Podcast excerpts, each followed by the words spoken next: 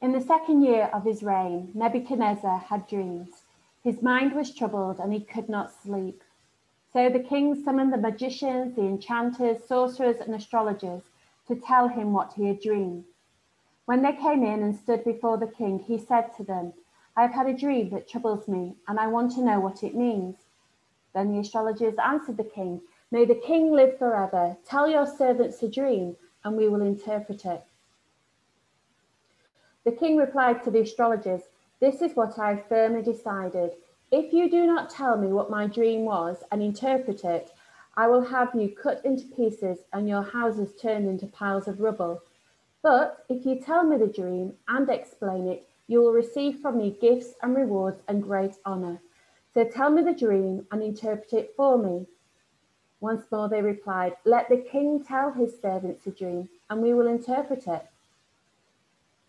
Then the king answered, I am certain that you are trying to gain time because you realize that this is what I have finally decided. If you do not tell me the dream, there is only one penalty for you. You have conspired to tell me misleading and wicked things, hoping the situation will change. So then, tell me the dream, and I will know that you can interpret it for me. The astrologers answered the king, There is no one on earth who can do what the king asks. No king, however great and mighty, has ever asked such a thing of any magician or enchanter or astrologer. What the king asks is too difficult. No one can reveal it to the king except the gods, and they do not live among humans. This made the king so angry and furious that he ordered the execution of all the wise men of Babylon. So the decree was issued to put the wise men to death, and men were sent to look for Daniel and his friends to put them to death. When Arioch, the commander of the king's guard, had gone out to put to death the wise men of Babylon, Daniel spoke to him with wisdom and tact. He asked the king's officer, Why did the king issue such a harsh decree? Arioch then explained the matter to Daniel. At this, Daniel went in to the king and asked for time, so that he might that he might interpret the dream for him. Then Daniel returned to his house and explained the matter to his friends Hananiah, Mishael, and Azariah. He urged them to plead for mercy from the God of heaven concerning this mystery, so that he and his friends might not be executed with the rest of the wise men of Babylon. During the night, the mystery was revealed to Daniel in the vision. Then Daniel praised the God of heaven and said, Praise be to the name of God forever and ever. Wisdom and power are his. He changes times and seasons. He disposes kings and raises up others. He gives wisdom to the wise and knowledge to the discerning. He, de- he reveals deep and hidden things. He knows what lies in darkness, and light dwells with him. I thank and praise you, God of my ancestors. You have given me wisdom and power. You have made known to me what we asked of you. You have made known to us the dream of the king. Great. Uh, thank you so much, Louise. Um, let me pray for us before we begin. Heavenly Father, thank you that the Holy Scriptures are able to make us wise for salvation through faith in Christ Jesus. Please use our time together now in Daniel to thoroughly equip us for every good work as servants of yours and ambassadors of your kingdom. Amen. I don't know how many of you saw the Michael McIntyre sketch that was doing the rounds last year when he visits a fortune teller pre coronavirus and asks him to tell him the future. It's a classic. Apologies, I'm about to do a terrible imitation that won't do it justice. Crystal Ball, please show me, tell me the future. I can see you are a comedian. Yes, uh, but no points for that. I am quite successful. Next year, you will no longer be comedian. No, you will be substitute teacher and amateur hairdresser. Really? I see you getting very excited about a trip next year. Oh, that is probably the safari that I've booked. No, the trip you are most excited about seems to be a trip to the garden centre. Sorry, am I not going on holiday with friends? Dream on. I'm afraid your friends will no longer come within two metres of you. That can't be the case. I'm having a huge birthday party. Cancelled. You will sing happy birthday, though, to yourself every day at least eight times. And so the sketch continues.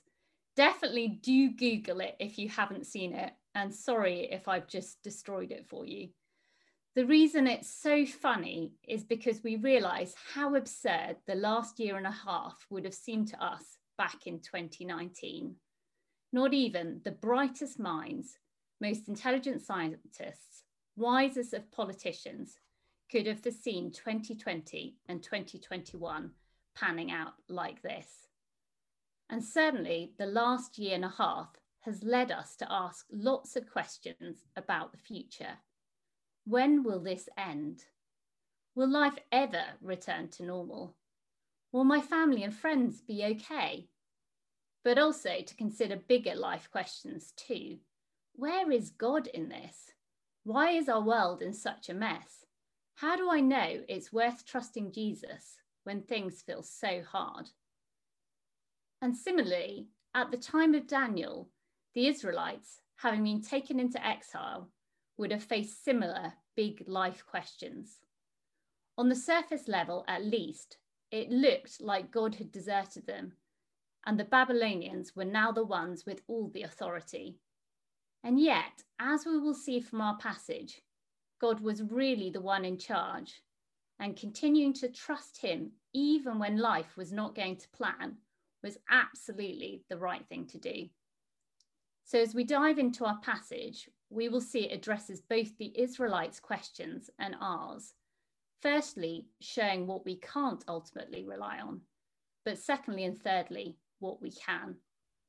So, my first point, verse 1 to 13, the insufficiency of human wisdom. Our story begins when King Nebuchadnezzar having, was having dreams and was troubled, not being able to sleep. Verse 1. We all know what it's like to have a bad dream and the relief that comes from waking up. But for Nebuchadnezzar, waking up was no tonic. He knew his dream was about the future and he was terrified that he didn't understand it. Despite being the most powerful man in the world, he feared the unknown and isn't that equally true of even the most powerful and self sufficient today? If coronavirus has taught us anything, it's how anxiety inducing we find it to realize that we're not in control. Wanting wisdom, Nebuchadnezzar calls his key advisors, the magicians, enchanterers, sorcerers, and astrologers. This group would have been a bit like the sage of Babylon, the Chris Whitties and Patrick Vallances of their day, and they're quick to want to help. Verse 4 Tell your servants the dream, and we will interpret it. The king was having none of this, though. Recognizing that they were trying to make up an explanation, he threatens to cut them into pieces and turn their houses into piles of rubble, verse 5, if they didn't give him the answer he wanted. At least we can be encouraged that operations within number 10 aren't this draconian. But the king's advisors had a major problem on their hands. They just weren't wise enough. The astrologers recognize this issue in verse 10 to 11. There is no one on earth who can do what the king asks. No one can reveal it to the king except the gods, and they do not live among humans. They grasp that their wisdom is limited and to give the king what he wants, they need wisdom far beyond what this world can provide. They even recognize the need for a God intervention, a revelation, but these men don't know any God who can help them with this. Things are looking pretty bad, and in anger and rage, the king orders the execution of all the wisest men of Babylon, verse 12. Whilst the king doesn't have the power to get the wisdom he's looking for, he does have the power to frighten and intimidate. This whole section reveals just how weak human wisdom really is. Even the cleverest of this world can only guess at, hope for the best, or even despair when it comes to answering life's big questions.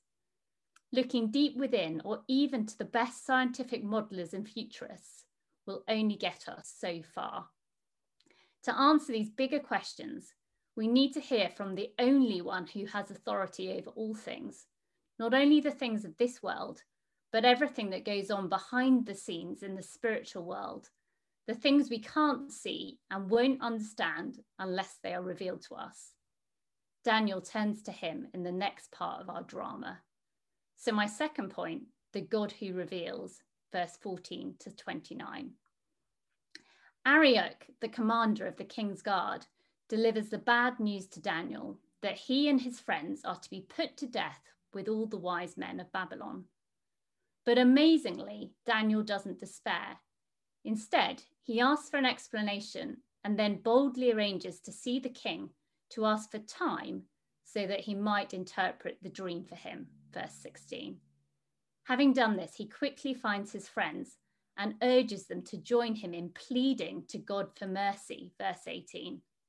In the midst of a crisis, Daniel is absolutely clear that there is only one place to turn to the God of heaven, and he does exactly that.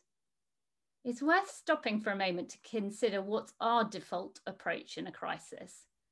When a problem hits, it's so easy to turn inwards and to try to fix things ourselves, or to turn to friends or family, hoping that they will give us the answer. I hate to admit it, but can, prayer can often be my last rather than first resort. Whilst Daniel turned to his friends, it was because he wanted them to pray with him. He was absolutely sure that the Lord knew best and was the only one with power over everything. And it's worth us remembering this too. So, what happens next in our story? Well, during the night, God, in his mercy, revealed to Daniel the mystery which the wise men of Babylon were utterly helpless to understand. Verse 19. Imagine what you'd have done next if you were in Daniel's shoes. I'd probably have sprinted off to find Nebuchadnezzar to get the death sentence retracted almost forgetting in my haste what God had done, perhaps mumbling a quick thank you to God as I rushed out the door. But this wasn't Daniel's response. Instead, he rightly bows down to worship and praise God, praising, praying the most beautiful prayer, verse 20 to 23, recognizing the utter enormity of God's wisdom, power, and control over all things. The contrast between Nebuchadnezzar and God couldn't be starker. Whilst Nebuchadnezzar's power is both limited and ugly, the God of the universe is infinitely powerful. In fact, all power belongs to him. He is the one who deposes and raises up kings as he sees fit. And even more importantly for Daniel, he is the source of all wisdom. Crucially, the one who reveals the deep and hidden things, the mysteries that we can't see or understand.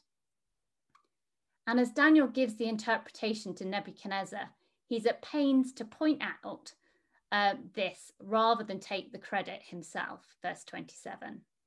No wise man, enchanter, magician, or diviner can explain to the king the mystery he has asked, but there is a God in heaven who reveals mysteries. So, having seen the God who reveals, the third and final section shows us what, what God reveals that he is the God who rules. So, my final point the God who rules, verse 31 to 45. You'll recall that Nebuchadnezzar didn't want his dream interpreted, but he wanted to be told what it was. And Daniel does exactly that.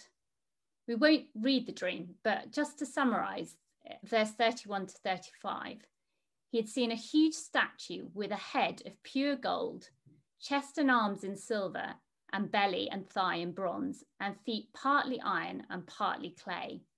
A rock was cut out of it, but not by human hands, and this rock struck the statue and smashed it.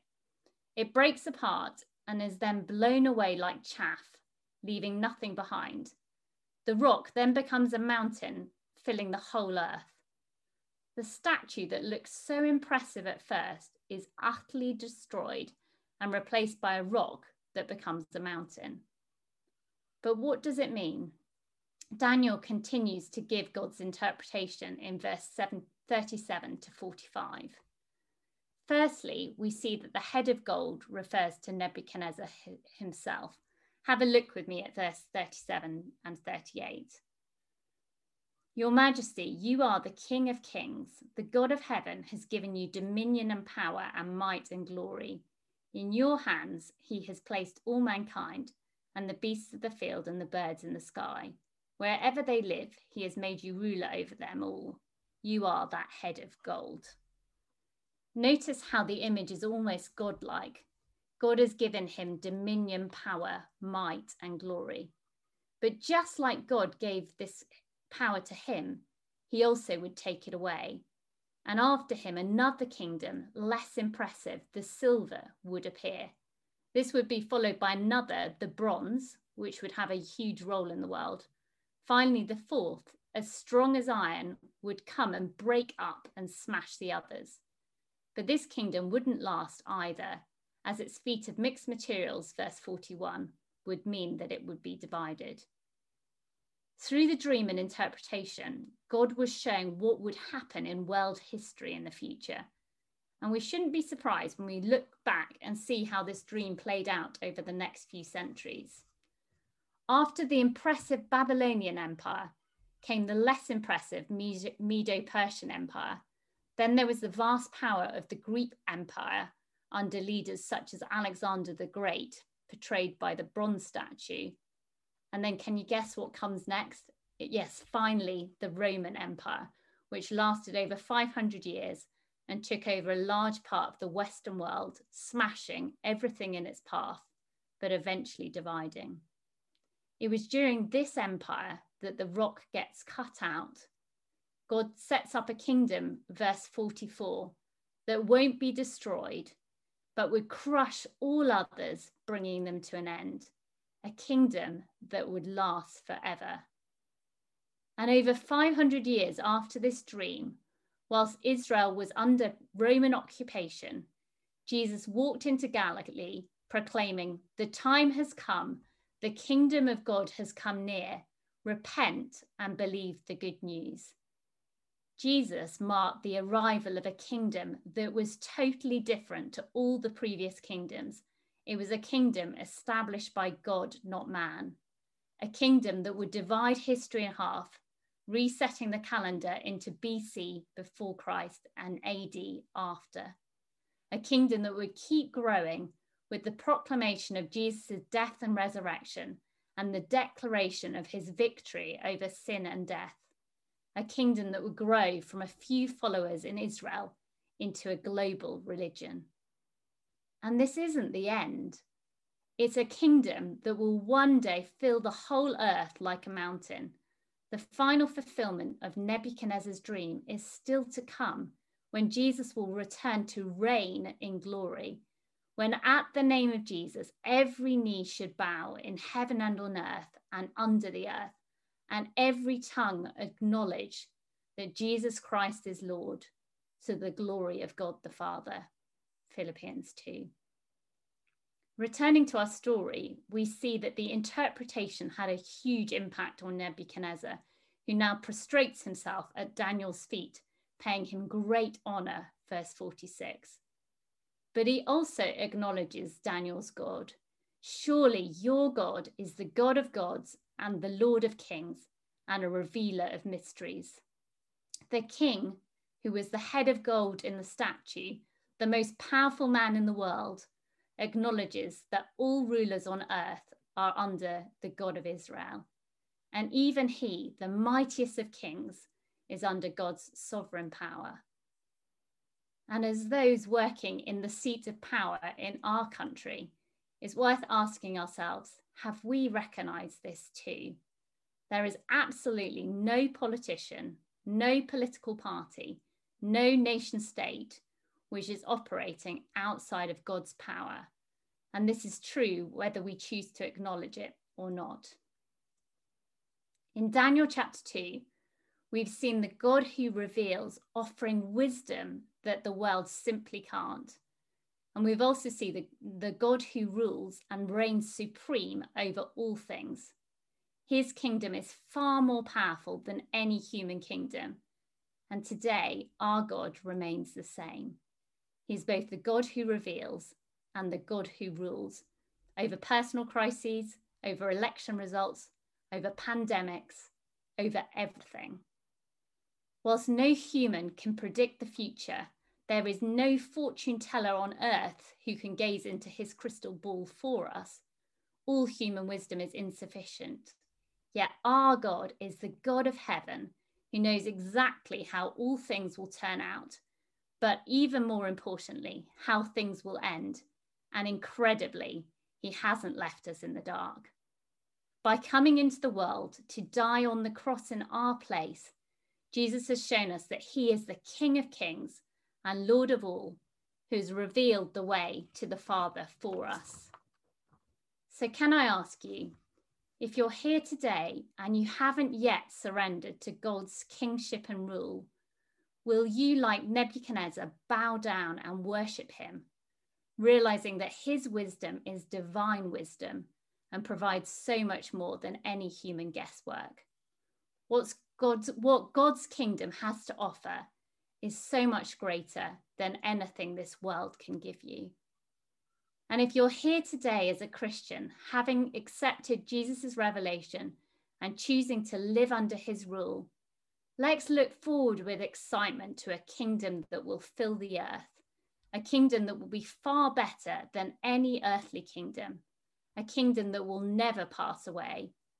And in doing this, let's live for the day when Jesus will return Let's align our priorities with His and throw our weight behind the advance of His kingdom, seeking to tell others about it. All other kingdoms and powers are temporary and will come and go, but wonderfully, God's kingdom will last forever. Amen.